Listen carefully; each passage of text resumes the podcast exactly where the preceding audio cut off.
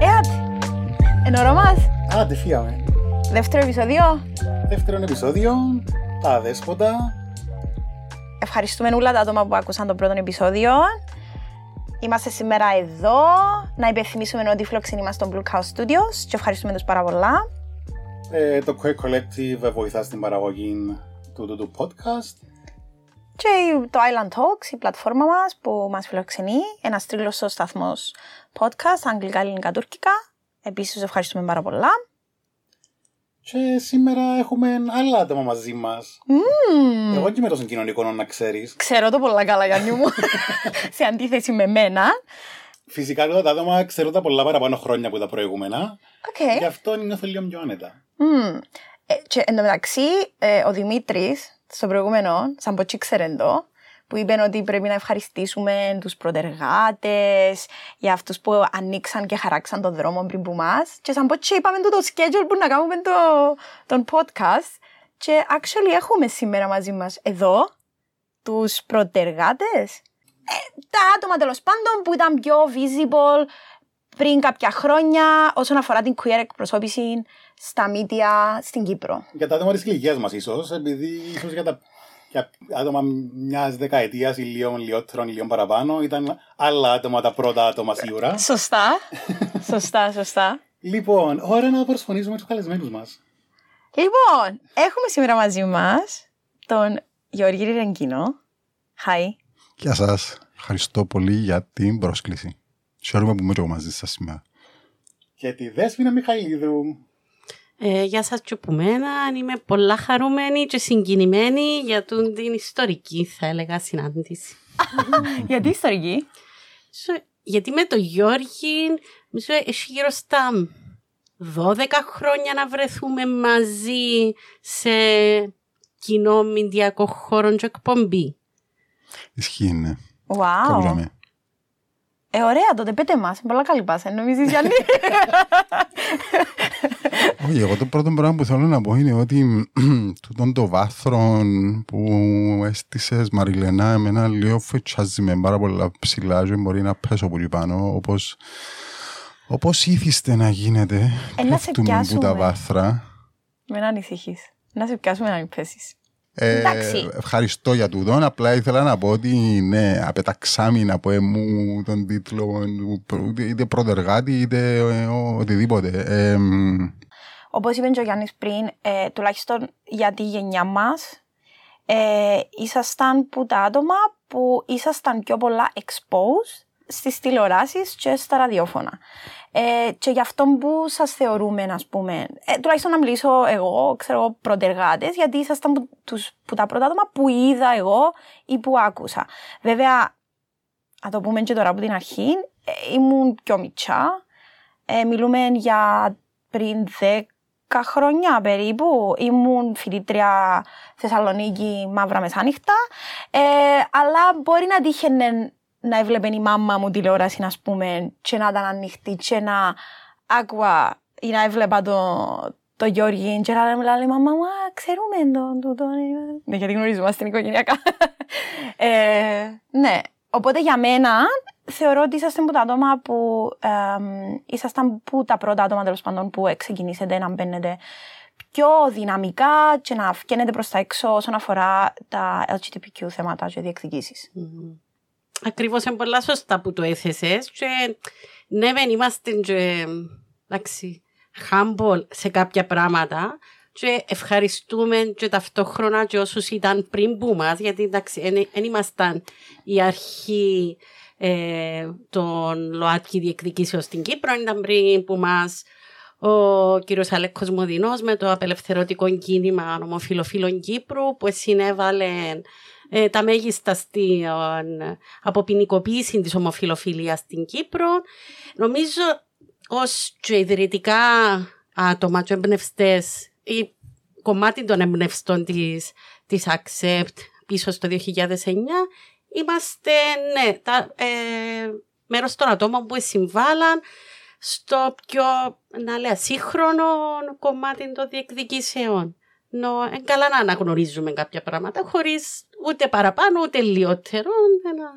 Νο, και από που ευκήκαν ανοιχτά σε μια συγκεκριμένη περίοδο και άνοιξαν το δρόμο για να έρθουν κι άλλα άτομα μετά. Ε, κοίτα, εγώ προσωπικά ε, είχε μου το πει ε, ο Σταύρος ο Μαραγκός. ε, είμαι ο τρίτος γκέι στην Κύπρο. Είχε μου πει. και όταν έμεινα και εγώ απορριμμένο και θόρουν τον, ε, εξήγησε μου και θεωρώ ότι σε ένα σημείο έχει ένα δίκιο. Ε, αλλά συνεχίζοντας και από το προηγούμενο που, που είπα, και να επανέλθω, ε, νιώθω προσωπικά και νομίζω ίσως μοιράζεται και η δεσπίνα του το feeling ότι ε, ε, σταθήκαμε πάνω σε όμω ε, γιγάντων που ήταν πριν από εμά. Ε, ο Αλεκό Ομοδίνος στη δεκαετία του 90 όταν, όταν ξεκίνησε τον αγώνα του το 90 στην Κύπρο ήταν ένας μεσαίωνας ήταν ένα σκοτάδι μαύρο, δηλαδή πια ανθρώπινα δικαιώματα. Όχι LGBTQ δικαιώματα, πια ανθρώπινα δικαιώματα. Ε, και μόνος του με ελάχιστη στήριξη είχε μας πει ο ίδιος πολλάκις όταν ε, του μιλούσαμε τότε ας πούμε ότι ακόμα και ο κόσμος που τον έξερε και ο φίλοι του κλπ ε, έκοφκα σιγά σιγά επαφή που λέω του όταν έκαμε τη, τη, τη, τη, μάχη που έδιαν ας πούμε και έκαμε το αδιανόητο. Ήταν και από τις πρώτες περιπτώσεις και σε πανευρωπαϊκό επίπεδο να κινήσει αγωγή εναντίον του κράτους του. Κράτους του, οποίου ήταν πολίτης. Και να πει καταπατάτε μου τα ανθρώπινα μου δικαιώματα. Και να πάρει τούτο το πράγμα σε όλη τη διαδρομή στο ε, Ευρωπαϊκό Δικαστήριο Ανθρωπίνων Δικαιωμάτων και να κερδίσει. Υπερτεράστιο και και βάλε και θυμούμε, και να είμαι πάρα πολύ σύντομος. Ε, ο, ο δεύτερος και ήταν όντως ο Σταύρο ο, Σταύρος ο Μαραγκός στην εκπομπή του, του, του Χατζηγεωργίου. Του τάκι του Χατζηγεωργίου χωρίς πλαίσια. Και θυμούμε, ήταν, ήταν νύχτα, θεωρούσαμε ρικ, γιατί τότε δεν και κάτι άλλο να δει. Με θεωρείτε τώρα που εσείς οι νεολαίοι είσαστε spoiled με χιλιάδες επιλογές και YouTube και Netflix και τα πάντα. Και ξαφνικά βγαίνει ένας τυπάς απέναντι από τον τάκι του Χαριογεωργίου, ο Σταύρος ο Μαραγκός. Και λέει: Είμαι ένας ομοφυλόφιλο άντρας. Και μίλησε για τη ζωή του, και μίλησε για το τι επέρασε. Ήταν πολύ σημαντικό για μένα προσωπικά και για τη δική μου την ανάπτυξη. Α, τότε ήμουν α, σε εφηβεία, δεν ξέρω να μου κάνει 16, κάτι τέτοιο. Και παρακολουθούσαμε τον την εκπομπή, ήταν, ήταν αργά το βράδυ, πέρα τα στις 9, μπορεί να ήταν και 10 ας πούμε με τους γονείς μου. Ήταν πάρα πολλά, πάρα πολλά ενδιαφέρον. So, ναι, ε, για μένα είναι πολύ σημαντικό να, ναι, ε, ε, θα έρθω να, ε, το κάνω το πράγμα με ψεύτικη, με, με τριοφροσύνη, ε, αλίμονο. Ε, απλά ε, είχε γίνει πάρα πολλή δουλειά πριν, ε, θεωρούσαμε κάποια επιτεύγματα και εμπνεούμασταν και εμείς με τη σειρά μας που κάποια επιτεύγματα και νομίζω είναι πάρα πολύ σημαντικό να, να υπάρχει τούτη η ιστορικότητα δεν ε, δημιουργήσαμε κάτι που το, που το πουθενά. Σίγουρα είχαμε και άλλες πηγές και άλλους ε, ανθρώπους και άλλα πρόσωπα να μας εμπνέουν. Ναι, νομίζω ότι ως συνέχεια ναι, κοινού που ξεκινήσαν και χτίσαν και η δουλειά του Αλέκου του Μαδίνου. Και μάλιστα μια εποχή που πήγαιναν και πολλοί κόσμος έξω από τη Βουλή και υπήρχαν και τα πλακάτι, είμαστε όλοι Μοδίνοι ε, δηλώνοντας τους ομοφυλόφιλου. Νομίζω ότι που θέλαμε να διεκδικήσουμε ξεκινώντας την ΑΞΕΠ ε, κάπου στο φθινόπωρο του 2009 ήταν να υπάρχει μια πιο συμπεριληπτική κοινότητα γιατί ως τότε βλέπαμε ότι ε, εντάξει, ήταν κυρίαρχη αντρική ομοφιλοφιλία στη δημόσια σφαίρα, στα μίδια κλπ. Και οπότε ήταν και ο σκοπός μας και ως ε, οργάνωση στο ξεκίνημα της τότε σαν άτομα και το ποιοι φκένουν δημόσια ε, να ακουστούν όχι μόνο οι, οι φωνές των cis, ε, ομοφιλόφιλων αντρών, ε, λεσβιακών, μπάι φωνών, τρανς φωνών, ενώ εν, να σπάσει η κυριαρχία της αντρικής ομοφιλοφιλίας. Ναι, είναι κάτι που προσέξα και εγώ η αλήθεια όταν ε, παρακολουθήσα κάποια από τα βίντεο που υπάρχουν στο YouTube ε, που διάφορες εκπομπές που είχατε πάει από μέρα σε μέρα, τολμώ κτλ. κτλ. Ε, Όλες οι αναφορές ήταν για γκέι άντρες. Ήθελαν να μπουν για το σύμφωνο συμβίωσης που τότε ακόμα δεν υπήρχε, αλλά συζητιέτουν κτλ. Ε, ήταν ο σύντροφος με τον σύντροφο και αν ο σύντροφος κτλ. Και, και η βίζα και αν είναι εκτός της Ευρωπαϊκής Ένωσης και τούτες όλες τις λεπτομέρειες. Και έκανε μου φοβερή εντύπωση γιατί δεν υπήρχε καμιά αναφορά σε άτομα που δεν είναι άντρες trans, non-binary, γυναίκες επίσης. Έχω μια ωραία ιστορία σε σχέση με τούτο. Η πρώτη μας εκπομπή ήταν Μάιο του 2010 στο 60 λεπτά του, του Τσουρούλη ως παρουσιαστή.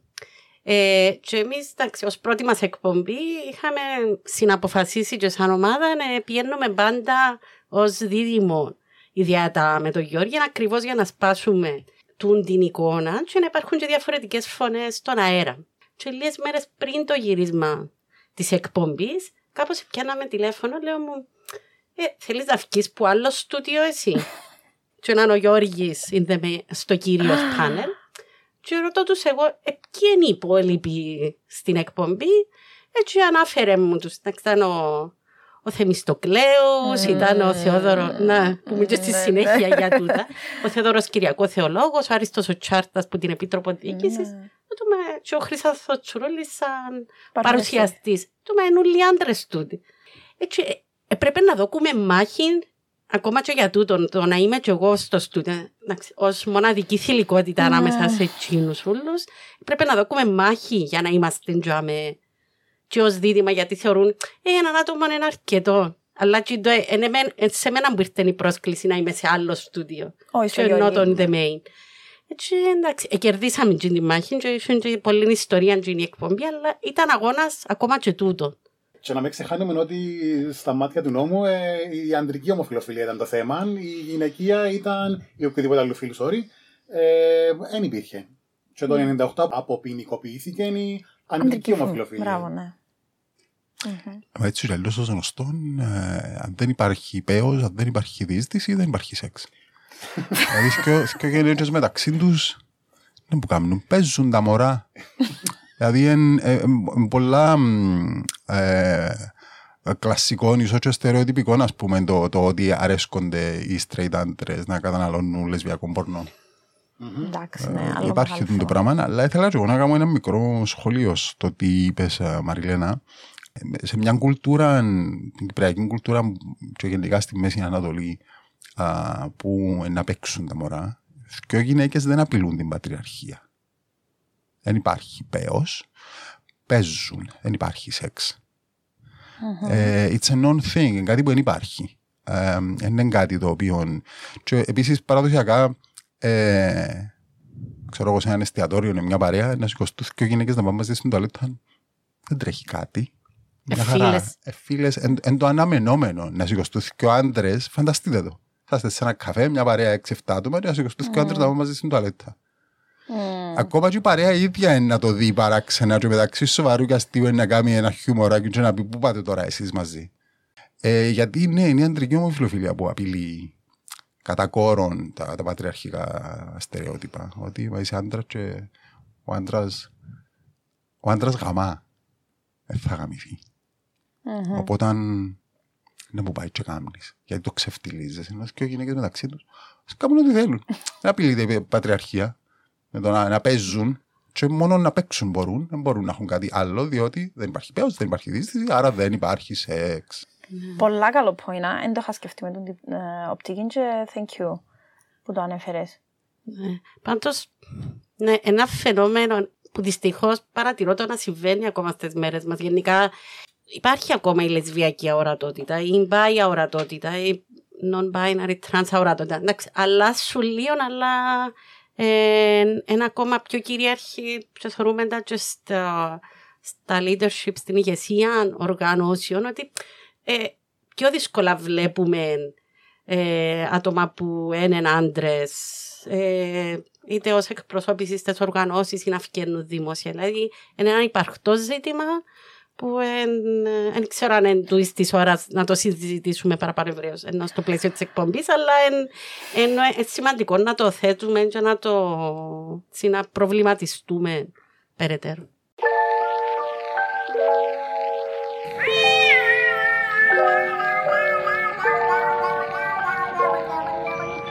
Λοιπόν, σήμερα ε, αυτοπροσδιορίζομαι ως τεχνικό πρόβλημα. Ε, ίσως ακούετε μια διαφορά στη φωνή μου, ίσως Joy. Ε, ήταν κλειστό το μικρόφωνο μου τόση ώρα. Ε, συνεχίζουμε όμως τα κάθεκτα. Εννοείται. Λοιπόν, θα πάμε λίγο πίσω και θέλω να κάνω μια ερώτηση στη Δέσποινα με βάση εκείνο που λαλούσαμε πριν για την ορατότητα. Ε, πώς το ε, ένιωθες εσύ όταν ήσουν μέρος τούτης της ε, ομάδας των ατόμων που ήταν κυρίως άντρες; Ε, σίγουρα πάντα υπήρχε ένα, νιώθες ένα διαφορετικό βλέμμα. Όπως και είπα και πριν για την αντιμετώπιση που είχαμε που την τέλεια πρώτη συμμετοχή μας στην εκπομπή που ε, έπρεπε να διεκδικήσουμε χώρο για να μας τεντζάμε σε ένα φουλ αντροκρατούμενο πλαίσιο και υπήρχε ε, και υπήρχε που εβίωνα και σε επόμενες εκπομπές εν το assumption ότι για να είσαι δάμε ενδεχομένως είσαι, είσαι γυναίκα, είσαι λεσβία. Ε, που, εντάξει, ε, που επίσης ήταν ως κοινή συμφωνία στις εκπομπές τούτες που επιενάμε ενό εκπρόσωποι της Accept. Δεν πάμε για να μιλήσουμε για την προσωπική μας ταυτότητα, αλλά πάμε για να μιλήσουμε ενό εκπρόσωποι της Accept και εκπρόσωποι της ε, ΛΟΑΤΚΙ ε, κοινότητας. Ε, και είχαμε πάντα έννοια να εξηγούμε που την αρχή κάθε εκπομπής τι είναι το ΛΟΑΤΚΙ, τι εκπροσωπεί, γιατί ε, σημαντικό είναι πάντα να κάνεις την υπόθεση ότι εκείνοι που να σε δουν στην τηλεόραση δεν ξέρουν. Οπότε, κάνεις και την εκπαίδευση προ το κοινό, παρά να υποθέτεις ότι ξέρει ο κόσμος τι είναι το, το ΛΟΑΤΚΙ, λεσβείες, ομοφυλόφιλοι, αφισεξουαλικοί κλπ.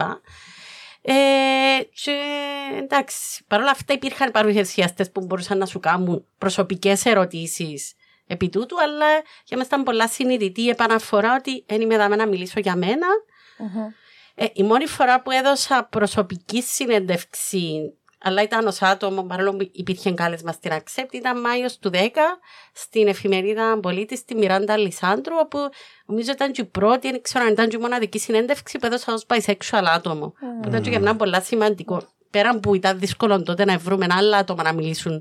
γενικώς ανοιχτά, να συνεισφέρω στην, στην αμφισεξουαλική ορατότητα, Μπράβο. που είναι ένα επίσης τεράστιο επίσης, κεφάλαιο. Που... Επίσης μεγάλο θέμα. Ναι. Εγώ έχω μια απορία τώρα, ενώ πλέον ενούλα έτσι λίγο πιο άνετα, ενώ τώρα ε, εκφέρουμε τουλάχιστον στα bubbles μας και λίγο παραέξω, poking the outside world. Ε, ε, πιο άνετο να αναφέρνουμε τις ταυτότητες μας. Τι είναι την ώρα, πριν τόσα χρόνια, ως, ως, ως που τα πρώτα άτομα που φτιάχναν σε μια τηλεόραση, σε μια εκπομπή, σε ένα ραδιόφωνο τέλος πάντων, και αναφέρναν το ότι I'm openly gay, I'm openly bisexual, I'm openly LGBT τέλος πάντων. Ποιος ήταν ο εσωτερικός ψυχισμός σας, Είχατε πλήρη συναισθήση του πράγματος όσον αφορά τον κίνδυνο που μπορεί να έχει το πράγμα στην προσωπική σας ζωή, στο mental health σας; Θυμούμαι μια κουβέντα που έλεγα του Γιώργη, δικά πριν να φύγει η πρώτη εκπομπή τότε με το Τσουρούλι, δεν νιώθα να βάρω σπα στη ράση μου ότι λέει κουβαλούμε τους γκέι, γκέι ως inclusive term, τους γκέι της Κύπρου στη δράση μας, γιατί είχαμε ακριβώς το βάρος της ευθύνης και σε έναν άγνωστο νερό, γιατί δεν είχαμε προηγουμένη εκπαίδευση στα μίδια ή οτιδήποτε, να γίνει πολλά σωστά και σοβαρά και η δουλειά. Και γι' αυτό τότε που έκαναμε πάρα πολύ προετοιμασία, ε, μιλούσαμε και με φίλους που ασχολούνται με τα μίδια και λοιπά, να πώς κάνουμε ένα σωστό representation και είχαμε έννοια ακριβώς να φύγουν το πράγμα σωστά. Και ήταν το, το βάρος όντως πας στη ράση μας για τους και τη Κύπρου. Και μετά ο αντίκτυπος που είχε, ειδικά η πρώτη εκπομπή που θα ξεκίνησε συζήτηση στα Facebook, γραφτήκαν blogs, ξαφνικά ο κόσμος μιλά στο δρόμο και νιώθε ότι κάποιος φτιάχνει και μιλάει εκ μέρους τους, και ότι όντως ένιωθες ότι κάτι έκαμε σωστά σε εκείνο το moment που κάτι άλλαξε. Δηλαδή, είχε ένα shift που δεν το περιμέναμε κιόλας όταν να έχει τόσο αντίκτυπο σε κόσμο που νιώθει ότι πλέον ε, έχει φωνή μέσα από εμάς, αλλά είχαμε τεράστιο το βάρος της ευθύνης και παίρναμε το πάρα πολλά σοβαρά. Εν, ε, το να φκέρνει να μιλάς δημόσια. Και πάντα δεν ήξερε και το ρίσκο ενδεχόμενου κόστους που μπορεί να έχει τούτο. Αλλά ευτυχώς ναι, δεν υπήρχε κάτι αρνητικό τότε. Ε, σε προσωπικό επίπεδο πρώτα ευκήκα στην τηλεόραση και μετά έκανα coming out στη μάμα μου και λοιπά. Okay. Εν άλλη ιστορία. αλλά ήταν, ε, ναι, επίσης ενδιαφέρουσα ιστορία. Εν το έμαθε βασικά από την τηλεόραση; Ε, είδε με, ε, εντάξει, ως εκπρόσωπο. Δηλαδή, φτιάχνει και μιλάς, αλλά δεν ξέρει ο άλλος ότι ως τι μιλάς. Οκ. Ε, μετά έγινε. Εν και εκείνη η κρυφό ελπίδα που είναι κάπως, τα- α- κα- απλά κάνουν τους παρέα. Ναι. Ε, Ευτυχώς δεν έπαθε κανένας καρδιακό σε τσίντο, τσιν τη στιγμή. Ε, νιώθω την ανάγκη σε τούτο σημείο όμως, ε, Δεσπίνα μου, να ευχαριστήσω τον κόσμο που ε, αποταθήκαμε σε φίλους και γνωστούς που των χώρων ε, των ΜΟΜΟΕ, των μέσων μαζικής ενημέρωσης. Και όντως εδώ κάνουμε μας τότε ε, πολλές συμβουλές, πολλή καθοδήγηση και έκαναμε τρελή προετοιμασία. Ακριβώς γιατί νιώθαμε ε, τεράστιο το βάρος της εκπροσώπησης μιας κοινότητας, μιας κοινότητας η οποία για πολλά χρόνια έριξε να εκπροσωπηθεί ε, στην Κύπρο, μιας κοινότητας η οποία εκείνη τη χρονική στιγμή δεν εκπροσωπεί τους σίγουρα ε, και δεν είχε φωνή. Η ευθύνη ήταν τεράστια τότε ε, και θυμούμε πάρα πολλές που τις στιγμές που ε, σκεφτούμασταν τι πάμε να κάνουμε α, με τη Δεσπινά ε, και είμαστε σίγουροι όχι. Να σημειωθεί επίσης ότι η πρώτη μας τηλεοπτική εμφάνιση στην εκπομπή 60 λεπτά που το Σίγμα με τον Νίκο Δεσπότη, τον Χρυσάθον, τον Τσουρούλη, για κάποιον παράξενο λόγο, ενώ ήταν live σε όλα τις τα επεισόδια του η εκπομπή, στο δικό μας το επεισόδιο έπρεπε να ηχογραφηθεί. Oh. Α, Την προηγούμενη ημέρα ή μια-δυο μέρες πριν, μια ημέρα πριν νομίζω. ηχογρα- ενδιαφέρον. ε, Οπτικογραφήθηκε η εκπομπή. Μάλιστα. Για ποιο λόγο, ε, επίσημα ίσως μας ανακοινωθεί ότι ο παρουσιαστής θα απουσίαζε την, ε, την Παρασκευή, να δεν κάνω λάθος, που ήταν η μέρα που προβάλλεται η εκπομπή. ίσως μας λεχθεί ότι θα απουσίαζε, οπότε να δικηρήσουμε την Πέμπτη το βράδυ. Και μάλιστα ε, πήγαμε αρκετά πιο αργά τη νύχτα. Δηλαδή η εκπομπή νομίζω ότι είναι προβάλλεται στις 10 και μας, ε, πήραμε μας πιο αργά γιατί την Πέμπτη το βράδυ είχαν κάτι άλλο μέσα στο στούντιο. Τέλος πάντων, σε κάθε περίπτωση, ναι, τού- τούτο ναι συνέβη. Οπτικογραφήθηκε η εκπομπή και δεν ξέρω μετά τι και πώς και γιατί. Και αν την έσασε κάποιος, αν την έγκρινε κάποιος, αν την έκοψε κάποιος, αν την λογόκρινε κάποιος. Δεν ισχυρίζουμε τίποτε, αναρωτιούμε. Διερωτώμε. Λοιπόν, εμ, ναι, ούτε εγώ μέχρι τη βραδιά τζίνη της εκπομπή δεν είχα κάνει coming out. Π.χ. στην οικογένεια μου ή στο χρόνο εργασίας ή οπουδήποτε αλλού. Ε, το γιατί δεν είχα κάνει coming out, α, πιάσετε μια σημείωση και ρωτήσατε με μετά, και μπορεί να θυμηθώ, θα σας το πω, θα μην ξαναφύγω εκτός θέματος. Ε, αλλά θυμούμαι το post που είχα αναρτήσει σε, στα μέσα κοινωνικής δικτύωσης το, το βράδυ και αναρωτηθήκαμε να πούμε αν τούτον ήταν ένα δημόσιο, δημόσιο coming out. Ε, ήταν ταυτόχρονα για μας και τούτη η διάσταση.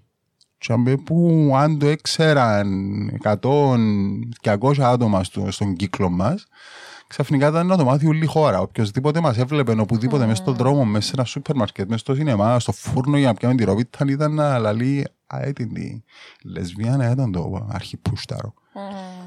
Έπαιζε το πράγμα, αλλά παρόλα αυτά θεωρώ ότι κατά καιρούς έχουν μας πει μ, μπράβο στην τόλμη σας και χαρά στο κουράγιο σας και ξέρω εγώ. Ε, εγώ θεωρώ ότι ήταν και λίγο έτσι μια κίνηση δεν ήθελε τόλμη, ούτε και παρά τόλμη να την πω. Ε, απλά σκεφτήκαμε ότι το, το διακύβευμα και το, το που, έχουμε να, που θέλουμε να πάμε ήταν τόσο πολλά πιο σημαντικό που, το, που, που οτιδήποτε άλλο θα μπορούσε να, να επιδράσει σε εμάς, που απλά πήγαμε και κάναμε το. Εγώ έτσι το θυμούμαι, σε προσωπικό επίπεδο τουλάχιστον. Και εμ, ναι, ε, κατά καιρούς, εγώ προσωπικά, θυμάσαι, δέσποινα, είχα δεχτεί και απειλές ε, κατά τη ζωή μου. Χτύπησε το τηλέφωνο μια νύχτα και. Ναι. Ε, και on- πέραν των online των απειλών και των μηνυμάτων που δεχόμασταν τότε, ε, γιατί καλή υποστήριξη που πιάνναμε, αλλά υπήρχε και τούτη η πλευρά σε την ιστορία. Αλλά ναι, μια νύχτα χτυπάω το τηλέφωνο, απαντώ το και ξέρουμε ποιος είσαι ρε πουστούιν και οι μέρες σου είναι μετρημένες. Ε, θυμούμαι τότε ε, ήμουν μεταξύ διαμερισμάτων και μιλήσκα με τους γονείς μου.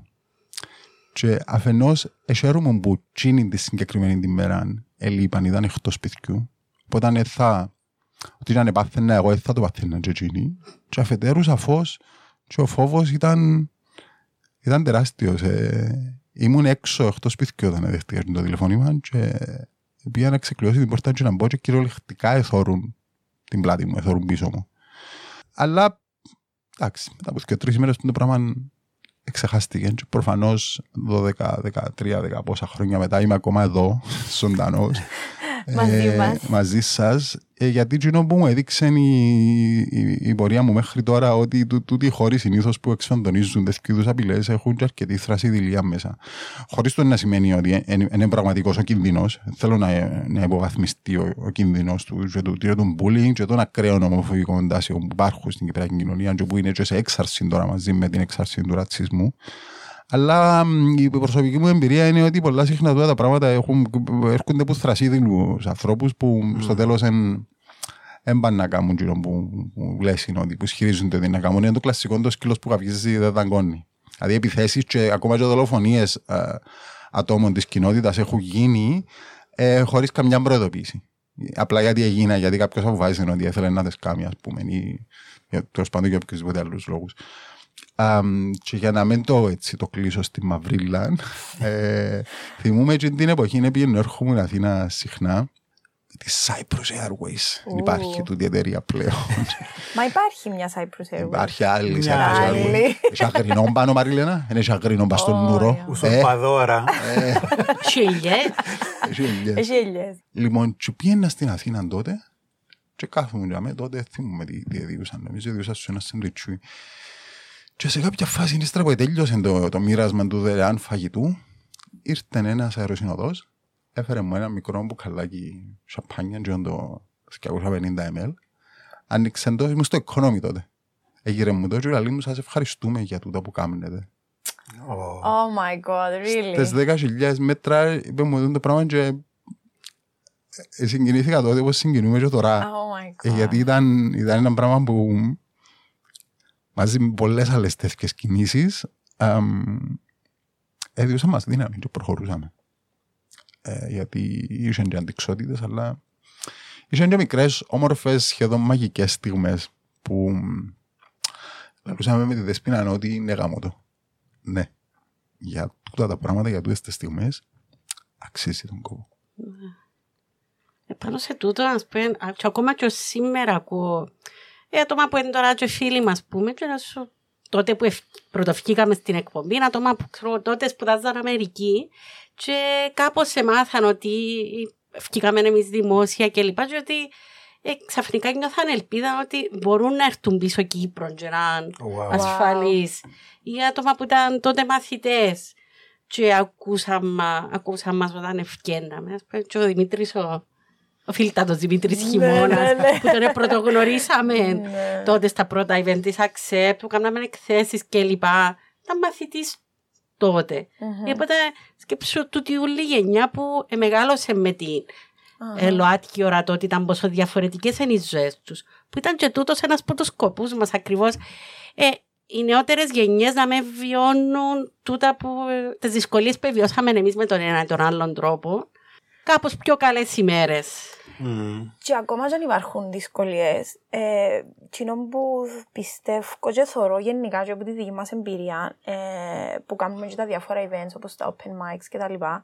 Ενώ ότι ε, ο queer κόσμος, ε, ο κόσμος της κοινότητας θέλει να νιώθει ότι υπάρχει στήριξη, ότι υπάρχει support, ότι είμαστε δαμέ ε, και κάτι που πάντα με συγκινεί, ας πούμε, ε, που κάθε φορά που κάνουμε τα open mics και τα events, ότι είχαμε κόσμο που μας είπε και εμάς, ας πούμε, ευχαριστούμε, που εμείς δεν και κάνουμε και τί- actually, Ναι. τίποτε δεν κάνουμε. Απλά διούμε ε, το χώρο που, εντά- εντάξει, ε, κάτι, αλλά θέλω να σου πω ότι και είμαστε και τώρα είναι και πολλά διαφορετικά τα πράγματα σε σχέση με το πώς ήταν ε, τότε όταν ξεκινήσετε εσείς, ε, ενώ η- η Μίτσι είναι πολλά πιο exposed, αλλά σκεφτείτε ότι ακόμα και τώρα ε, ε, εν βρίσκουν το χώρο ε, και τη στήριξη για να εκφραστούν και να είναι ε, τα άτομα που θέλουν να είναι και να βρίσκουν και όμοια τους και να μπορούν να μοιράζονται επίσης. Και τούτο το πράγμα είναι μαγικό και συγκινεί με κάθε φορά.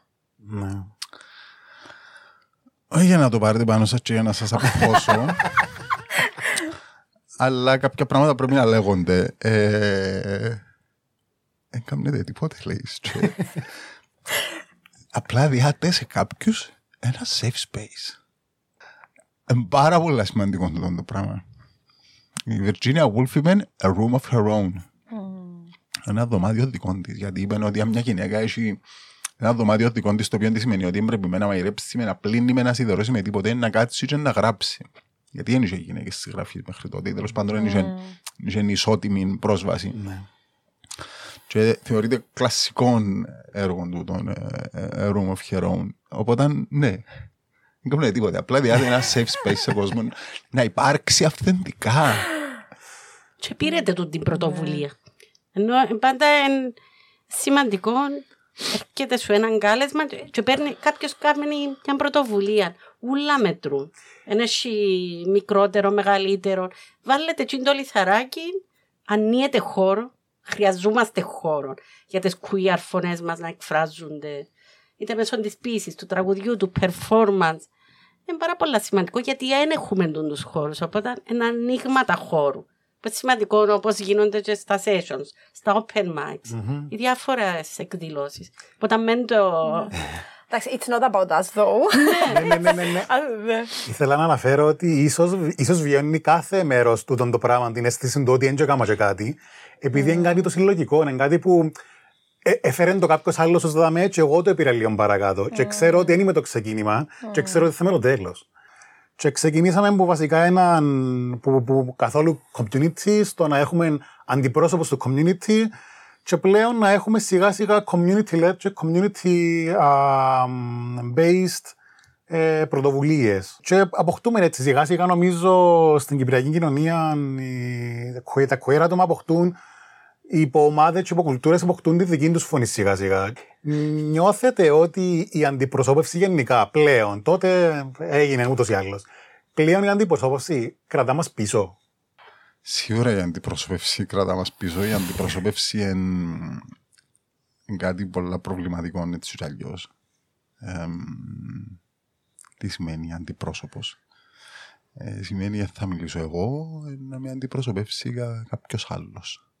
Ε, γιατί να με μιλήσω εγώ; Φυσικά ε, υπάρχει το ερώτημα και θέλει απάντηση το ερώτημα. Μμμ. Γιατί να με μιλήσω εγώ; Εγώ γιατί φοβούμαι να μιλήσω; Ε, γιατί δεν έχω ένα safe space να εκφραστώ. Ε, γιατί νιώθω ότι δεν θα έχω που να μείνω, δεν θα έχω να φάω, δεν θα έχω μια στέγη. Ε, υπάρχουν λόγοι του γιατί φοβούμαι να μιλήσω, γιατί χρειάζομαι αντιπρόσωπο και θεωρώ ότι είναι πολύ σημαντικό να το δούμε τούτο.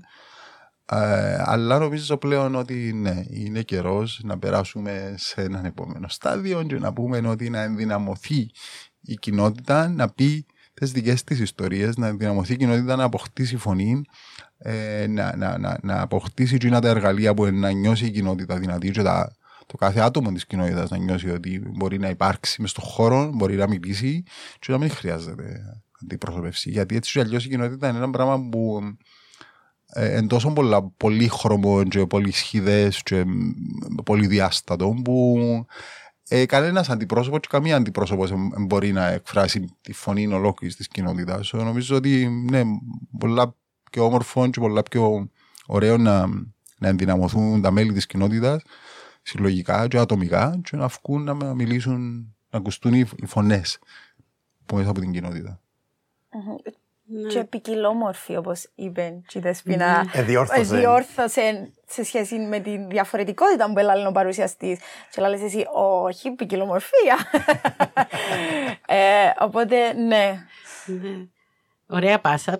Ναι, τότε ήταν και η εποχή που ε, σκεφτούμαστε πώς να αναφερούμαστε σ- εν όρος διαφορετικότητα και λέμε, τότε εκφράζεται μας ο όρος ποικιλομορφία. Νομίζω ότι είχε και έντονη άποψη ο Γιώργης επί του θέματος και προτιμούσαμε και, ε, ότι η διαφορετικότητα ως προς τι ότι υπάρχει εν τέλει υπάρχει κανονικότητα και εν το άλλο το διαφορετικό ενώ η ποικιλομορφία ε, τώρα δεν ξέρω αν πώς στεκούμαστε σε τούτο το θέμα εντελώς αλλά ναι ήταν, ήταν που τα κομμάτια πάντα που ε, διορθώναμε στις τηλεοράσεις. Ξέρω πας στον όρο εκπροσώπηση ακριβώς νομίζω προχωρούμε σε ένα πλαίσιο που ακριβώς οι φωνές σημαντικό να είναι πολλαπλές το κάθε άτομο έχει τη δική του φωνή, που μπο, η, τούτη φωνή μπορεί να εκφραστεί με πάρα πολλούς τρόπους. Ναι, ε, ένας τρόπος είναι το να βγει στι τηλεοράσεις, στα ραδιόφωνα. Άλλος τρόπος να γράψεις, άλλο να πάεις σε ένα open mic, άλλο να κάνεις ένα performance. ε, drag performance, να βγεις, να παίξεις μουσική. Είναι σημαντικό να υπάρχουν οι χώροι, οι πολλαπλοί χώροι έκφρασης τούτων των φωνών και να υπάρχει νεομόρφη εκπροσώπηση και μάλιστα ε, πολλαπλή, να μένει με έναν τρόπο και όχι σε έναν μέσο. Όπως ήταν, εντάξει, πιο παλιά ήταν κυρίαρχη τηλεόραση ως προς τούτον. Σαφώς. Τώρα είμαστε και στην εποχή των social media.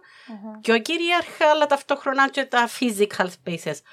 Μέσα από τα οποία ως κοινότητες δημιουργούμε χώρους.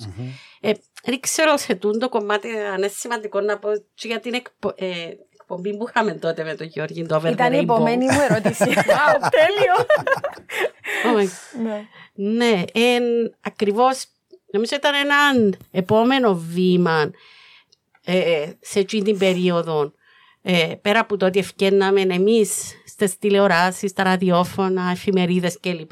Ε, πώς να ανοιχτεί χώρος και για άλλες φωνές. Έτσι τότε ήταν που υπήρχε το Cyprus Community Media Center, το CCMC, που ήταν ένα πολυκοινοτικό community radio, ήταν στην, ε, στην ουδέτερη ζώνη, ήταν project νομίζω των Ηνωμένων Εθνών. Έτσι υπήρχε εκείνη η πρόσκληση ε, για να γίνουν εκπομπές. Τα ραδιόφωνα δεν ήταν η εποχή τότε, ενώ υπήρχαν τα podcasts, ήταν ζωντανό. Ε, και ήταν τότε η εκπομπή που αποφασίσαμε με τον Γιώργη το Over the Rainbow, που ε, ήταν ο Γιώργης στην παρουσίαση και εγώ πιο στην, στην παραγωγή, ε, να μιλώ με τους ε, καλεσμένους και λοιπά, και να τσιπρόθεση. Δεσπίνα μου το project του CCMC το, ήταν funded, ήταν χρηματοδοτημένο από την Ευρωπαϊκή Ένωση. Δεν ήταν project των Ηνωμένων Εθνών. Απλά έτσι. Ήταν hosted όμως στους Ο χώρο ο χώρος επαρέχεται από τα Ηνωμένα Έθνη, γιατί ήταν ακριβώς δίπλα από το ξενοδοχείο το Λίδρα Palace. Αλλά η χρηματοδότηση του project ήταν Ευρωπαϊκής Ένωσης. Το project. Εντάξει. Ναι. Ε, Δεχτεί. Διόρθωση. και αν θέλεις με δεχτείς, ναι, είναι αλήθεια. Εντάξει, εγώ ήμουν στην παραγωγή, ο Γιώργης στην παρουσίαση, αλλά συναποφασίζαμε τα, τους καλεσμένους, τα θέματα. Πάντα προσπαθούσαμε να έχουμε και μια αίσθηση της επικαιρότητας σε κάποια ζητήματα, παγκοσμίες μέρες κλπ. Εγώ να πω για σημαντικές εμπειρίες που είχαμε μέσα από την εκπομπή ε, και τι- το άνοιγμα σε άτομα που ακριβώς το, το θετικό του να ε, κάνεις host ε, μια online ραδιοφωνική εκπομπή, ανοίσουν χώρους και εκτός Κύπρου.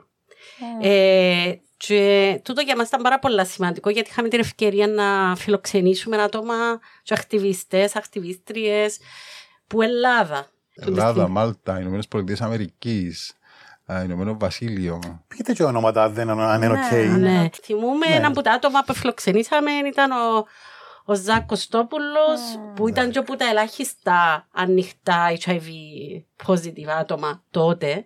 Και ήταν νομίζω και λίγο η αρχή που αρ- ε, το πώς ξεκινήσαμε και να γνωριζόμαστε και να μιλούμε με αφορμή την εκπομπή. Ε, οι άλλες ομάδες, ε, οι περήφανοι γονείς που υπήρχαν στην Ελλάδα, που ήταν γονείς που στηρίζουν LGBT παιδιά. Ε, Είχαμε και Κυπρέους γονείς όμως που συμμετείχαν σε αυτή την εκπομπή σωστό. και μιλήσα για τα παιδιά τους. Για... για- Μαυρομιχα... Ο κύριος Ήταν ο- Ανδρέας, Ναι, ο Ανδρέας ο... Μαυρομιχάλης. Ναι. Ε, Και η Λουσία η Νικολαίδου. Σωστό. Είχαμε και μια εκπομπή με την Παόλα. Είχαμε την Παύλα Ραβενιώτη στην εκπομπή, ναι. Με τη Είχε νέα Ζέλια εκπομπή. είχαμε ωραίες εκπομπές. ναι. Νομίζω ήταν και μια, μια, έκαμες μια εσύ με τη Ζέλια και έκανα και μια εγώ η μοναδική εκπομπή που έκανα host μια εβδομάδα που έλειπε ο Γιώργης. Έτσι ανέλαβα να κάνω εγώ το host και έτρεμε που το άγχος. Εκτός που τα θέματα που ανοιχτήκαν πολλά θεωρητικά και ήταν τότε πριν κάνω τα, τα master στον gender studies και ανοιχτήκαν κουβέντες για το Φουκώ. Οπότε ναι, ήταν ένας χώρος που ανοιχτήκαν πολλαπλές φωνές και ζητήματα σε ομάδες, σε άτομα. Ε, που για μένα ήταν, έτσι ήταν μεγάλο δώρο. Επίσης, φιλοξενήσαμε και άτομα που μίλησαν σε προσωπικό επίπεδο ανοιχτά. Οι οργανώσεις, π.χ. η συσπήρωση ατάχτων που έκαναν το φύλλα και εξουσία. Mm. Ε, ίσον και πολλαπλότητα ως προς τις προσεγγίσεις των, των ζητημάτων. και προς queer πλευρές και πώς να μιλήσουν γονείς, πώς να μιλήσουν άτομα σε προσωπικών επίπεδων. Τέλος τα καταφέρναμε ρε δεσπίνα, ήταν εβδομαδιαία η εκπομπή Α, παιδιά. wow. Ήταν εβδομαδιαία live. Αου. Η ώρα, η ώρα 9 τη νύχτα βρέξει χιονίσει. Τα, τα, τις άπειρες φορές θυμούμε να οδηγώ από το δάσος της θάλασσας για να πηγαίνω στο Λίτρα Πάλας, τα χιλιόμετρα. Ε, να βρέσει και έχω εκπομπή και τι σημαίνει εγκριάδα να σηκωστώ να πάω γιατί να έχει ο καλεσμένος για μένα έπρεπε να βρεθεί μουσική γιατί είχε μουσικά διαλύματα ήταν στην εκπομπή και ήταν live και το πράγμα. Έπρεπε να είσαι για μένα, έπρεπε να είσαι έτοιμος να έχεις προετοιμαστεί να μπορείς να το εξέλθεις σε οτιδήποτε συμβαίνει και να χειριστείς το, το θέμα. Και πόση δουλειά για να, να πάει και να, με, με τιμή στο άτομο που προσκαλούσες να έχεις διαβάσει πριν, να έχεις μάθει πέντε κουβέντες, να ξέρεις τι να ρωτήσεις, να ξέρεις τι, τι, τι, τι έκαμε, τη δράση του ατόμου ας πούμε και τα πάντα ήταν... Ναι, προλαβαίναμε τα. Προλαβαίναμε τα και η δυσκολία θα είσαι online σύνδοση μέσω Skype. Μέσω... Ε, πολλά δύσκολο. Και live και online σύνδεση που ήταν πριν, ας πούμε, το COVID και τούτα όλα που είχαν εξελιχθεί πλέον τα, οι online συνδέσεις κλπ. Ε, το μόνο λυπηρό σε τούτο, ξέρω ότι την εποχή ήταν πιο δύσκολο να κρατήσεις αρχείο, γιατί ε, το αρχείο του CCMC και των εκπομπών του φιλοξένα για κάποιες εβδομάδες. Γιατί τα ξέρετε, πολλές εκπομπές, που ήταν τεράστιος όγκος. Ε, ε, που νομίζω θα ήταν ιστορικές κάποιες εκπομπές. Για πολλούς λόγους να, ήταν, να είχαν μείνει ναι. αρχιακά. Οι Μάοροι λένε Φιλή. Της Νέας Ζηλανδίας. της Αοτερόα. Το Νέα Ζηλανδία είναι απεικιοκρατικός όρος που ήρθαν και επιβάλλαν οι Ολλανδοί. Το Ζήλαντ στην Ολλανδία, το Νιου Ζήλαντ, εκεί που είναι. Λοιπόν, Ντροπή μου. ζουν στην Αοτερόα. Οι Μάοροι λένε Τεγκάρο, ο Τεγκάρο, ο Τεμόα. Που σημαίνει χαμένον, όπως χαμένον το Μόα. Το Μόα ήταν ένα ζώο όπως το στρουθοκάμινο, ένα πουλί που ζούσε στην Αοτερόα. Και πήγαν οι Εγγλέζοι και σφ- σάξαν τα ούλα και δεν έμεινε ούτε ένα. Οπότε αν θέλεις να μιλήσεις για κάτι που έχει χαθεί για πάντα, θα λες στην παροιμία. There you go. Πολιτιστικό segment. Μάλιστα. Ευχαριστούμε για αυτό, Γιώργη. Μορφωμένος Γιώργης Ρεγκίνος. Σο ναι, χαμένη για πάντα του εκπομπή. Όσοι την ζήσαμε, όσοι τη θυμούμαστε, όσους μας άγγιξε και ό,τι μας άφησε. Το λοιπόν, επειδή μόνο εσείς μας ρωτάτε, Α, Παναγιά. έχω να σας κάνω και εγώ ερωτήσεις. Go on. Παναγιά. Λοιπόν, ακούσαμε πολύ προσοχή και με πολύ χαρά το προηγούμενο επεισόδιο. Και θεωρώ ότι αφήκατε τουλάχιστον δύο ερωτήματα αναπαντήτα. Μμμ. Δείξατε τα, αλλά έμειναν έτσι ανοιχτά στο κενό. Oopsie. Yes. Και θέλω εσείς να μας πείτε, Αχα. έτσι για να θυμηθούμε και το δίδυμο μας το παλιό που εμείς επέρναμε τις συνέντευξεις, τι είναι κοινότητα; Εντάξει. Να μιλήσω Για σένα, προσωπικό, βέβαια. για μένα. Δεν είμαι αντιπρόσωπος ή εκπρόσωπος. Άλλωστε. Ήδη πρόσωπος. Ήδη πρό- ε, κοινότητα για μένα είναι ένας όρος το οποίος θεωρώ ότι χρησιμοποιείται μια ομπρέλα όπου ξέρουμε ότι όλα τα άτομα βιώνουμε κάποιες δυσκολίες όσον αφορά ε, το πόσο ελεύθερα είμαστε να εκφράσουμε τσίνα που είμαστε και τσίνα που νιώθουμε και τσίνα που θέλουμε. Ε, και μπαίνουμε κάτω από τούτον το πρίσμα και τούτην την ομπρέλα και τούτον των όρων της κοινότητας για να πούμε ότι καταλαβαίνούμαστε. Είμαστε δαμέ όλα τα άτομα και που τζάμε και ξεκινούμε. Είτε διεκδικήσεις, ε, είτε συζητήσεις, είτε απλά να περνούμε χρόνο μεταξύ μας και να κάνουμε support in any way we can. Οπότε για μένα τούτον κάπως σημαίνει κοινότητα. Και έναν λίγο safe space. Εντάξει, όλες οι κοινότητες βέβαια έχουν τα θέματα τους όπως γνωρίζουμε. Ε, αλλά όταν υπάρχει επικοινωνία, θεωρώ ότι λύνονται. Άρα για να δω αν κατάλαβα καλά, θεωρείς ότι ο ορισμός της κοινότητας είναι ε, άτομα που περνούν την ίδια καταπίεση; Ναι. Οκ. Γιάννης; Ε, μμμ. Λοιπόν, για μένα η κοινότητα είναι σίγουρα παραπάνω συναίσθημα παρά μ, εκούσια πράξη. Ε, εν τζείνον το συναίσθημα που ξέρω εγώ θωρώ στα μάτια, λέμε κάτι και καταλαβαινούμαστε. Ως έναν άτομο το οποίο ε, ε, διακυμαθήκαν οι ταυτότητες με ενώ ξεκίνησα, έκανα ένα come out ως ε, γκέι άντρας. Κάποια φάση στη ζωή μου, μετά στα 33 μου ήμουν, ε, ήμουν κάπως. Ε, με εκφράζει το πράγμα. Ναι. Και είχα είχα κάνει come out ως non-binary άτομο. και βιώνω την αποξένωση μερικές φορές ε, προσωπικά μιλώντας με άλλη ταυτότητα κάθε φορά.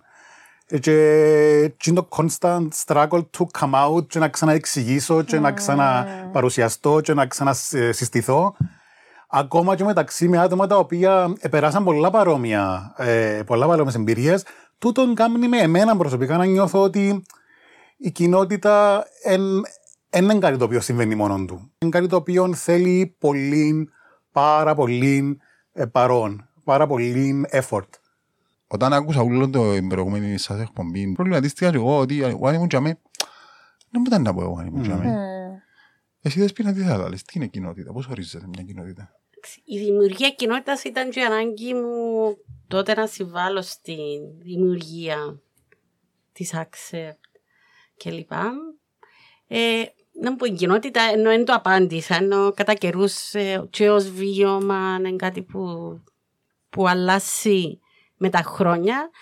Ε, νομίζω στιγμές, εχώρος, εχώροι, μικροκοινότητες, γιατί και με τις ταυτότητες που έχω εγώ, σαν πάει άτομο, ένιωσα πάρα πολλές φορές excluded η question, τη μοναξιά και που μες στην ίδια την κοινότητα σε εισαγωγικά, mm. γιατί έχω ακούσει άπειρα στερεότυπα ε, με, με μανδύαν το χιούμορ mm-hmm. για το τι λένε για τα bisexual άτομα. Άρα πώς νιώθω; Κοινότητα. Ή και σαν gender queer άτομο που σκέψουν να νίστουν τη συζήτηση γύρω στο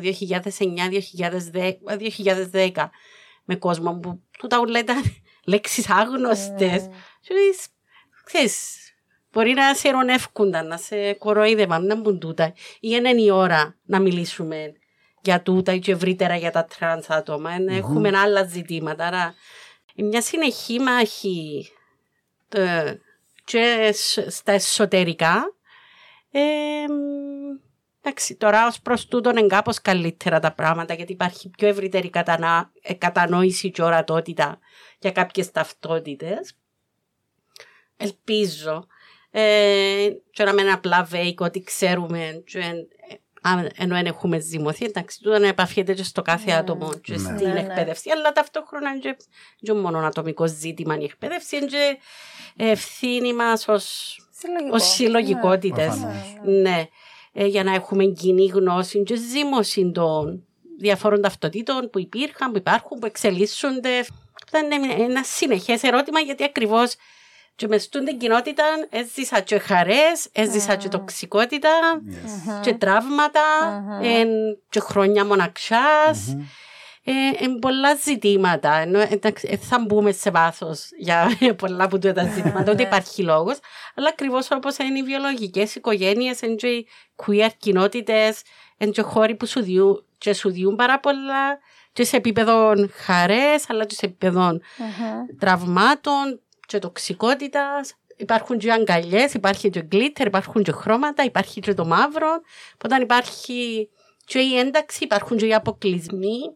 Ε, και είναι ένα συνεχές τράκολ και ευθύνη και πώς είμαστε, βάλουμε το effort να είμαστε παρόν, να, να ανοίγουμε το χώρο και να είναι ασφαλές ο χώρος και να μην υπάρχουν ούτε τα εγώ, ούτε... Ναι, γιατί μέσα στο, στα communities εκχωρούν εγώ, ούτε ανάγκες κυριαρχίας πάνω σε άλλους. Ε, θέλει μια πολύ ε, έντονη συνειδητοποίηση στο πώς να... με ποιους τρόπους δημιουργούμε κοινότητες, τέλος πάντων. Αλλά ένα μέλος της κοινότητας, την τη στιγμή που να σε αποξενώσει, μπορεί να σε κάνει και πουλί, μπορεί να σου κάνει και χιούμορ, ε, είναι μέλος της κοινότητας την τη στιγμή πάλι. Η ταπεινή μου άποψη είναι ότι γιατί ψάξα το εγώ τούτο, όπως σας είπα πριν. Ε, και ξεκίνησα το λίγο έτσι λίγο ανάποδα τι έχω απέναντι μου; Τούτα όλα τα πρόσωπα που είναι ομοφοβικά και τρανσφοβικά και λεσβιοφοβικά, τι τους κάνει γίνους κοινότητα; Και συνεπώς, κάθε επέκταση τι θα μπορούσε να μας κάνει κοινότητα. Ξεκίνησα την έτσι τη διαδρομή και κατέληξα ότι ακριβώς τα τρανσφοβικά και τα ομοφοβικά και τα λεσβιοφοβικά και τα αμφιφοβικά άτομα ενώνει τους ο φόβος. Τούτον είναι το κοινό. Συνεπώς θεωρώ ότι ο ορισμός μιας κοινότητας ε, για μένα και μπορεί να μου πείτε ότι φορώ ε, ροζ για λούθια. Αλλά δεν είναι τα κοινά τραύματα. Δεν είναι η κοινή καταπίεση. Ε, για μένα είναι ότι ενώνει μας η ίδια ελπίδα. Ε, ο- η, η ίδια μ, προσδοκία για το μέλλον. Γιατί ακόμα και αυτή τη στιγμή δεσπίνα που σε κάνει μπούλι έναν άτομο της κοινότητας, και εκείνον το άτομο, και εσύ, έχετε την ίδια ελπίδα. Είσαστε στην ίδια κοινότητα γιατί έχετε την ίδια ελπίδα. Θέλετε και οι να φύγει τούτη η κατα, καταπίεση και τούτη η τοξικότητα. Άσχετον αν γίνει τη στιγμή το άλλο το μέλος της κοινότητας Κάμνει εμπούλη εσένα, κάμνει εμπούλη επειδή δέχτηκε τραύματα, επειδή δέχτηκε bullying, επειδή δεν το διαχειρίστηκε, δεν είναι κατάφερε. Μπορεί να μένει τον χρόνο, μπορεί να μένει τους πόρου να, να, να, κάνει ψυχοθεραπεία, να κάνει ψυχανάλυση, να ζητήσει βοήθεια, να θυκευάσει, να, να, να, να, να, να. Γιατί είναι και τούτα είναι προνόμια, είναι τεράστια προνόμια. Είναι πάρα πολύ εύκολο να λέμε ότι ψυχοθεραπεία και να σε βοηθήσει. Με μηνισκώ τώρα στο, στη, στη, σε ένα χορκό στην Αψού, στη Λινού, στη Φλάσου. Μιλά μου, έλα να μου μιλήσεις για ψυχοθεραπεία που, που, που, που δεν υπάρχει καν, είναι διαθέσιμη, είναι προσβάσιμη. Ε, δεν ξέρω, τούτη είναι η άποψη μου. Ακούω το τον που λέεις, απλά ε, πιστεύω ότι ναι μεν υπάρχει σαν starting point η κοινή ελπίδα ε, και ο κοινός στόχος, αλλά υπάρχουν πολλά άτομα, και όχι μόνο στη LGBTQ κοινότητα, σε όλες τις κοινότητες που ξεκλίνουν που το δρόμο. Και μπαίνει, όπως είπε η Δεσπίνα, το εγώ, και υπάρχουν άλλοι, δηλαδή μεταφέρονται οι στόχοι σε κάτι άλλο, μεταβιβάζονται ε, και παίρνουν τα προσωπικά συμφέροντα για με, και γίνεται λίγο αλλάσει λίγο πώς δεν ξεκινήσαμε και το πού πάμε. Οπότε, ναι, ενώ δεν είμαι σίγουρη ακριβώς. Ακούω τον Μπουλαλή, συμφωνώ, αλλά με ξεχνούμε ότι είμαστε ανθρώποι υπάρχει το ανθρώπινο στοιχείο, υπάρχει πολύ εγώ γενικά και μετά, μέσα από τούτη όλη την καταπίεση που βιώσαμε και σαν άτομα και περιθωριοποίηση, ε, bullying κτλ. κτλ της κοινότητας, ε, αν δεν έχει κάποιος στα μέσα για αν δεν θέλει να κάνει τη δουλειά, όπως είπες και εσύ με την ψυχοθεραπεία κτλ., ε, σίγουρα τούτο είναι να βγει ακόμα και στην ακτιβιστική δουλειά που να κάνει. Τουλάχιστον έτσι το βλέπω.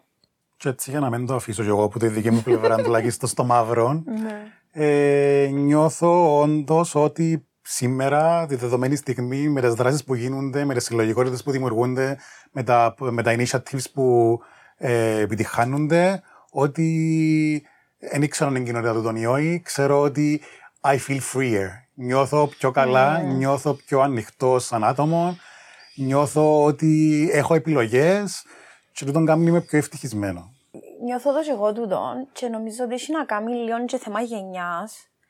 Ε, και επειδή διά μου έρχομαι σε επαφή ε, και στο, στην ιδιότητα μου σαν ε, καθηγήτρια ε, με πο- πιο νεαρών κόσμο και εγώ πιάνω ελπίδα. Ε, γιατί ε, θεωρώ ότι τα άτομα της πιο, ε, που είναι πιο μικρής γενιάς που μας είναι ακόμα πιο ανοιχτά, κα- ακόμα πιο ε, εν τους κόφτει να εκφραστούν και να πούν τα πράγματα όπως είναι και να βγουν μπροστά που εμείς δεν το είχαμε τότε, ενώ επειδή υπήρξαν και να που υπήρξαν. Ποιος ετόλμαν. Ποιος ετόλμαν. και διά μου απίστευτη... Εσείς, αλλά. Sorry. Ναι, ναι. Και διά μου απίστευτη ελπίδα τούτο το πράγμα. Ότι δηλαδή ανοίγονται οι δρόμοι και πιστεύω ότι να ανοιχτούν κι άλλων. Πιστεύω ότι να, ε, ακόμα κι αν υπάρχουν εμπόδια, που πάντα να υπάρξουν εμπόδια, να υπάρξουν ακόμα πιο, πιο πολλές αντιστάσεις. Τι είναι την ελπίδα; Για τούτη την ελπίδα που μιλώ. Ε, μα υπάρχει. Τούτο μας κάνει, τούτο μας κάνει κοινότητα. ναι, ναι, ναι. Τούτο μας κάνει κοινότητα. Ναι, έχει εγώ, ναι, έχει τραύματα, ναι, έχει τοξικότητα, ναι, έχει bullying, αλλά θεωρώ πως όλα τα μέλη τούτης της κοιν- συγκεκριμένης κοινότητας έχουμε ελπίδα. Ε, τούτο δεν κάνει μας αγίους και αγίες. Ε, το ότι είναι να Μακριά από μας. υπερισχύσει, το ότι είναι να υπερισχύσει και να με εξωστρατήσει ε, ε, ε, ένας εγωισμός που το δρόμο μου που θέλω να πάω, ε, να με παρασύρει ο εγωισμός μου να πάω αλλού, εν και αλλάσει το γεγονός ότι εξακολουθεί να παραμένει η ελπίδα μου ότι Ναι, ε, να ναι. ζήσω σε έναν πιο ελεύθερο κόσμο, όπως είπε και ο Γιάννης. Ε, ναι, αύριο ε, να νιώθω πιο ελεύθερα του χρόνου σε 10 χρόνια, ε, να μπορώ να κάνω πιο πολλά πράγματα, ε, να μπορώ να εκφραστώ πιο ελεύθερα. Με την ευκαιρία της γνωριμίας μας με τον Γιώργη, ε, άνοιξη του 2009, κάπου στο υπόγειο του, του ανοιχτού θεάτρου, ε, με μια παράσταση που ε, είχε οργανώσει και προετοιμάσει η ομάδα το Rooftop Theater Group με όνομα η Καρδιά, που ήταν και εκείνη η αφορμή των πρώτων συζητήσεων ε, για να οργανώσουμε ε, τη μελλοντική να μου εγώ, ο Γιώργης, ο φίλος μας Κώστας, ο Κωνσταντίνου. Ε, ήταν ένα ζήμωμα και μια ελπίδα που υπήρχε τότε. Ε, υπήρχε η εξέλιξη, δημιουργία κοινότητας. Κερδίθηκε ένα σύμφωνο συμβίωσης. Φτάσαμε στο 2014. Υπήρχαν διάφορες δράσεις που γίνονταν με τα χρόνια. Φωνέ ενάντια στην ομοφοβία κλπ. Ήρθαμε στο πρώτο Pride το 2014 και με τα καλά και με τις κριτικές που έχουμε και τη συνεχή ανάγκη κοινότητας και χαρές που πήραμε τότε μες σκήνων ούλων. Η χαρά που είχαμε το 2014 που βρεθήκαμε 4-5 χιλιάδες άτομα στον mm. δρόμο και λες, κάτι κάμαμε δάμε. Τσούλα τα άτομα που τερκάζεις, δεν τερκάζεις, ακριβώς γιατί τούτη η έννοια της μεγάλης κοινότητας έχει ακριβώς τούτα ούλα τα άτομα. Ναι. Και εκείνους που συμπαθούμε και εκείνους που αγαπούμε και άλλους λιγότερο. Ε, τώρα φτάσαμε στο σήμερα, μια πόλη όπως είναι η Λευκοσία που γίνονται τρία Pride. Mm. Έχουμε το Pride που οργανώνει η Accept, έχουμε το Pride της Queer Cyprus, έχουμε το δικοινοτικό Pride της ε, το United by Pride που οργανώνεται διακοινωτικό, συγγνώμη, που τη Queer Cyprus και το Queer Collective. Έχουμε τα sessions, έχουμε το Queer Wave που τρέχει τώρα. Ε, και τόσες άλλες δράσεις που οργανώνουν και οι επιμέρους ομάδες που ακριβώς τούτα όλα δημιουργούν τι μικροκοινότητες και, καθέ... και έχει παραπάνω επιλογές και ευκαιρίες για χώρους έκφραση τούτων όλων των διαφορετικών ατόμων και προσωπικότητων που είμαστε. Οπότε στο θετικό, στο σήμερα ακριβώς υπάρχουν παραπάνω επιλογές για, να για να γίνονται πράγματα και να εκφραζόμαστε και να έχουμε χώρο για τις φωνές μας. Και ταυτόχρονα να συναντιούμαστε τούτα όλα τα άτομα τούτη όλη μεγάλη οικογένεια κάθε χρόνο στα Pride, δηλαδή που είναι τα μεγάλα reunion μας, τούτοι όλοι οι ανθρώποι. Yes. Ε, και με τους διαφορετικούς τρόπους που ακριβώς γεννήσκεται ας πούμε το κάθε Pride, γιατί είναι πολύ σημαντικό που υπάρχουν και τα τρία Pride και βάλω πάντα προσωπικά το effort να είμαι στο κάθε Pride για διαφορετικούς λόγους. Εντάξει, η πράξη του να είμαστε στο δρόμος και η διεκδίκηση του δημόσιου χώρου ε, είναι πάρα πολύ σημαντικό. Ε, και εντάξει, είναι τούτη η ελπίδα που θέλω να πω και πόσα κερδίσαμε και πόσα αλλάξαν και πόσα ακόμα mm-hmm. εννοείται υπάρχουν να γίνουν.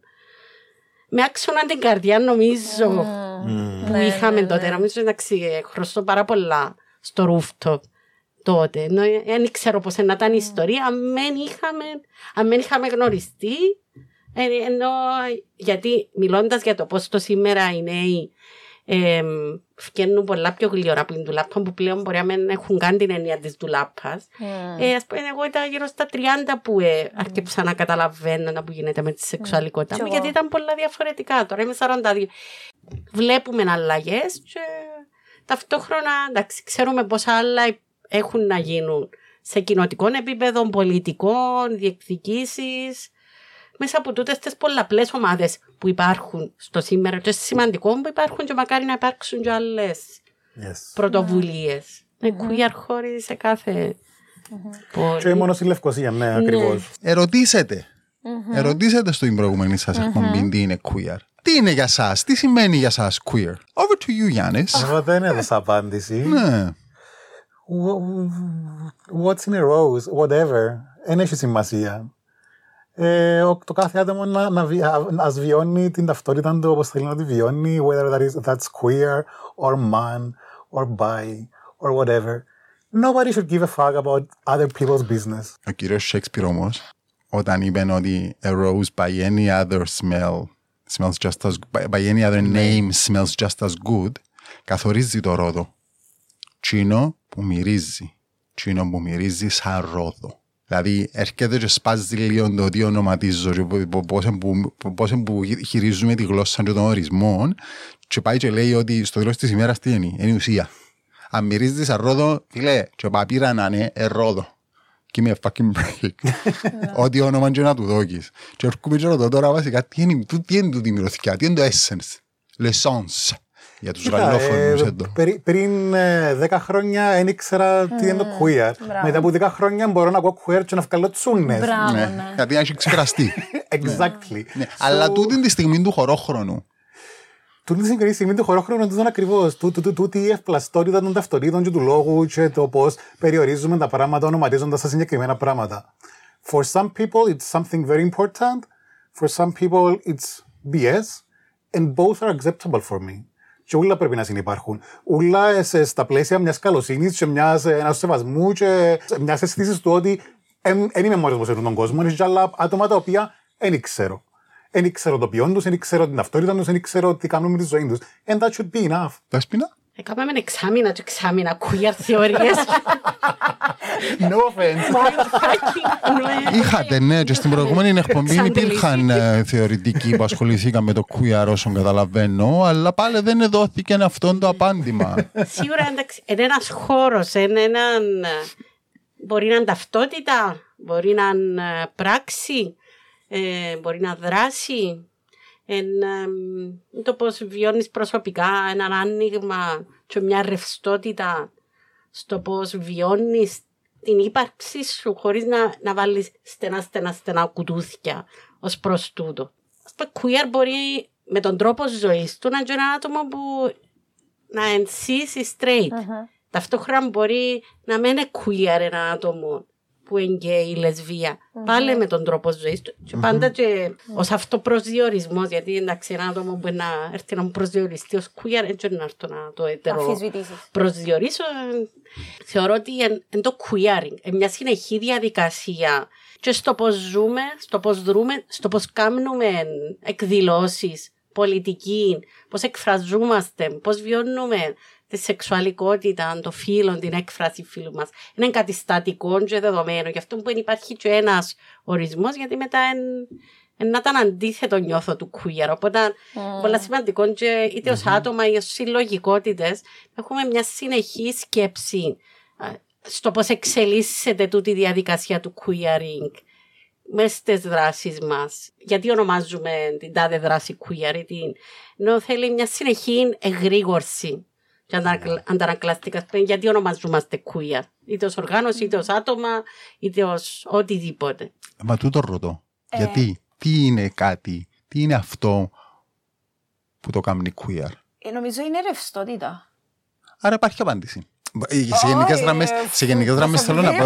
Ναι, ναι, ναι, ναι, ναι. Καλά, εντάξει, εντάξει το, το solo αυτό, το σολάρισμα, ο μονολόγο του είναι αυτό που πολλά όμορφα sound bites για jingles σας εδώ και Είναι μια, ακόμα μια άποψη για να μπει στο τεράστιο σακουλούιν και στο πρώτο τελευταίο επεισόδιο του τι είναι queer, τι ακούσαμε στις προηγούμενες 38 εκπομπές. Να το κόψετε το σύρετε μέσα. Να σε προσλάβουμε για και για τούτη δουλειά, επειδή είσαι Στήρτε μου ήμουν να σας πω τα rates μου. Νομίζω αντίσταση στην εκάστοτε κανονικότητα. Ναι. Κάπως. Εμένα εκφράζει με τούτο και, και η ρευστότητα που είπε ο Γιάννης, και ότι τούτο το πράγμα επίσης σήμερα είναι, αύριο δεν είναι. We don't know πώς να εξελιχθεί. Εγώ πιστεύω, νιώθω ότι κάποια στιγμή μπορεί να μην έχουμε καν ταυτότητες που τώρα τι έχουμε ανάγκη για πολλά συγκεκριμένους λόγους. Κοίτα, διαχρονικά, για δεκάδες χιλιάδες χρόνια, ε, ο άνθρωπος έχει πολλά μεγάλη ανάγκη, την ανάγκη του ναι, ανήκει. Του να είμαι σε ένα σύνολο και κάπως να χάνεται η ατομικότητά μου. Αλλά επίσης εξίσου την ίδια περίοδο χρόνου έχει και την ανάγκη του να έχει ταυτότητα και είτε να πιάσω χώμα και να βάλω δύο γραμμές πας στο μέτωπο μου mm. ή το, το αίμα μου, το μαμούθ που σκότωσα και να ζωγραφιστώ και να ζωγραφιστώ αλλιώς εγώ που την Μαριλένα γιατί θέλω να διαφέρω. So, νομίζω το να μην έχουμε ταυτότητες μπορεί να γίνει κάποτε. Ήταν πολύ ενδιαφέρον όμως και αυτό. Θα, μπορεί, ναι, σαφώς. Γιατί ξέρω, να προσδιορίσει το π.χ. ως γκέι; Δεν ξέρω αν είναι λίγο φοητσάρικο το να μην έχω ταυτότητα. Τέλεια. Δεν ξέρω. Lose of control. Τι γίνεται για μέ να τολμήσω να κάνω ένα queer προσδιορισμό της λέξης ταυτότητα. Γιατί πρέπει η ταυτότητα μας να είναι written in stone, να είναι τελεσίδικη, γιατί κληρονομήσαμε το, το πράγμα. Τούτη είναι η ταυτότητα σου. 47, 28, 45, Ανδρέας Γεωργίου της Μαρούλας του Χαμπάκη, γεννηθεί τάδε, τάδε, τάδε, τάδε, τάδε, τάδε. Και τέλειωσε και τούτον είναι για πάντα. Σήμερα είμαι γκέι άντρας. Τούτη είναι η ταυτότητά μου. Τούτη είναι. Όχι θα είναι, όχι ήταν. Εχθές μπορεί να έχουν πάει άντρας, αλλά τελικά σήμερα Ναι. Και αύριο, δηλαδή, για μένα το ταυτότητα έχει χώρο να αλλάξει. Για Για, η σένα, queer, Γιώργο. ταυτο, η, η queer ταυτότητα του queerness. Με την έννοια του ότι θεωρώ ότι είναι ο queer ορισμός της λέξης ταυτότητα, το ότι είναι ένα πράγμα που είμαι, είμαι. Τώρα είμαι. Πολλά είναι στο στο είμαι. Μμμ. Και μετά από να περάσω κάποιες εμπειρίες, μπορεί να καταλάβω ότι μπορεί να καταλάβω επίσης ότι υπήρξα μαλάκας. Ότι ναι, ήμουν και άντρα και είχα την τοξικότητα και το cis-het προνόμιο, ε, cis- cis-homo προνόμιο και, και, και, και, και πολλά άλλα πράγματα. Ήμουν μαλάκας και σήμερα πλέον δεν είμαι ή είμαι λιγότερο. Ε, γενικά η έννοια της ταυτότητας είναι πολλά μεγάλο θέμα, είναι ένα άλλη συζήτηση, ιδίως πολιτικά στην Κύπρο, ε, του που πάντα και του σήμερα. Ε, το θέμα της ταυτότητας είναι πολλά σημαντικό και σοβαρό. Ε, και επίσης at the same time και πολλά ρευστό. Και μιλώ και εγώ προσωπικά σαν α, late comer, late boomer, όπως θέλει να πεις, όπως Late τη δέσποινα. bloomer. Late bloomer, όπως τη δέσποινα. Ε, που επέρασα και εγώ από τα στάδια. Α, είμαι τούτο το πράγμα γιατί είχα την ανάγκη να είμαι, όπως είπα και την προηγούμενη φορά στα κουτούθια μου. Ε, είχα ανάγκη να είμαι σε μια συγκεκριμένη ταυτότητα, σε μια συγκεκριμένη κατηγορία για να νιώθω εγώ καλά και ότι έχω τον έλεγχο.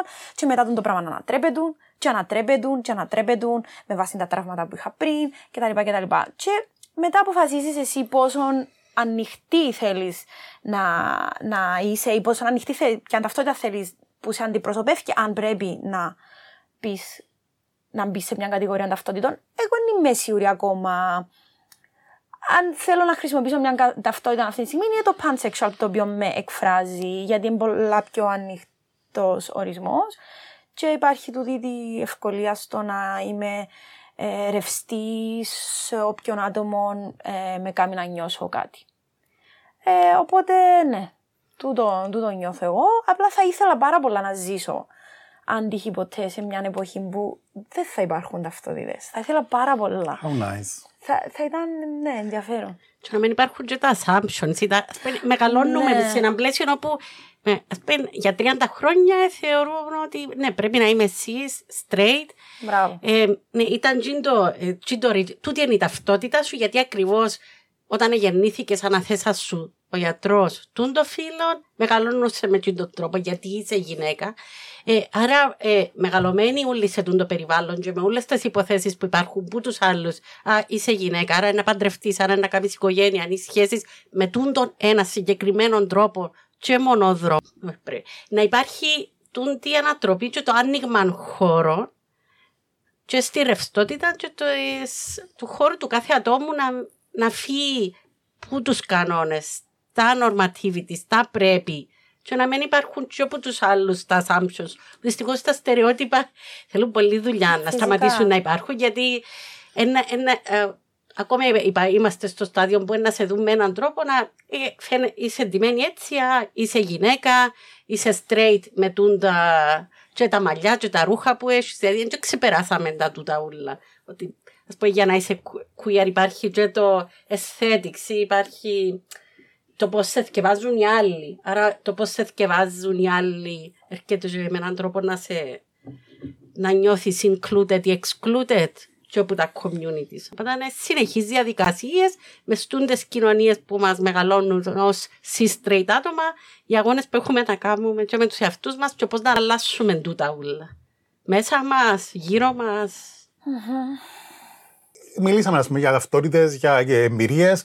Έχει άτομα που σαφώς είναι στο ίδιο. Ε, ε, ε, σε μια άλλη κατάσταση, πιο εσωτερική, σε μια τουλάπαν ίσως.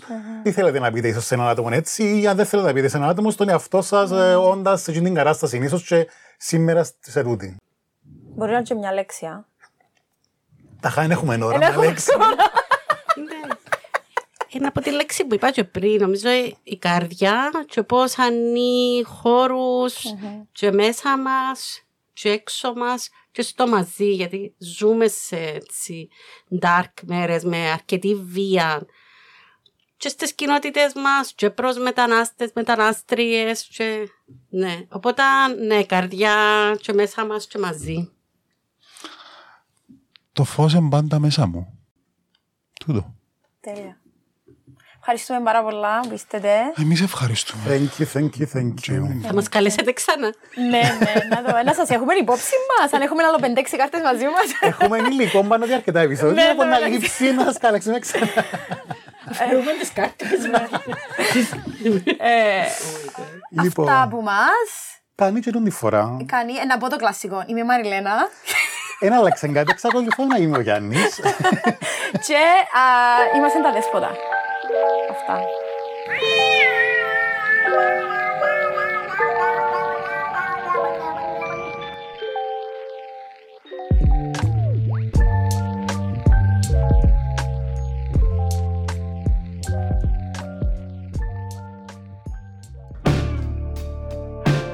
The first trilingual podcast station of Cyprus. Island Talks. Open, diverse, free.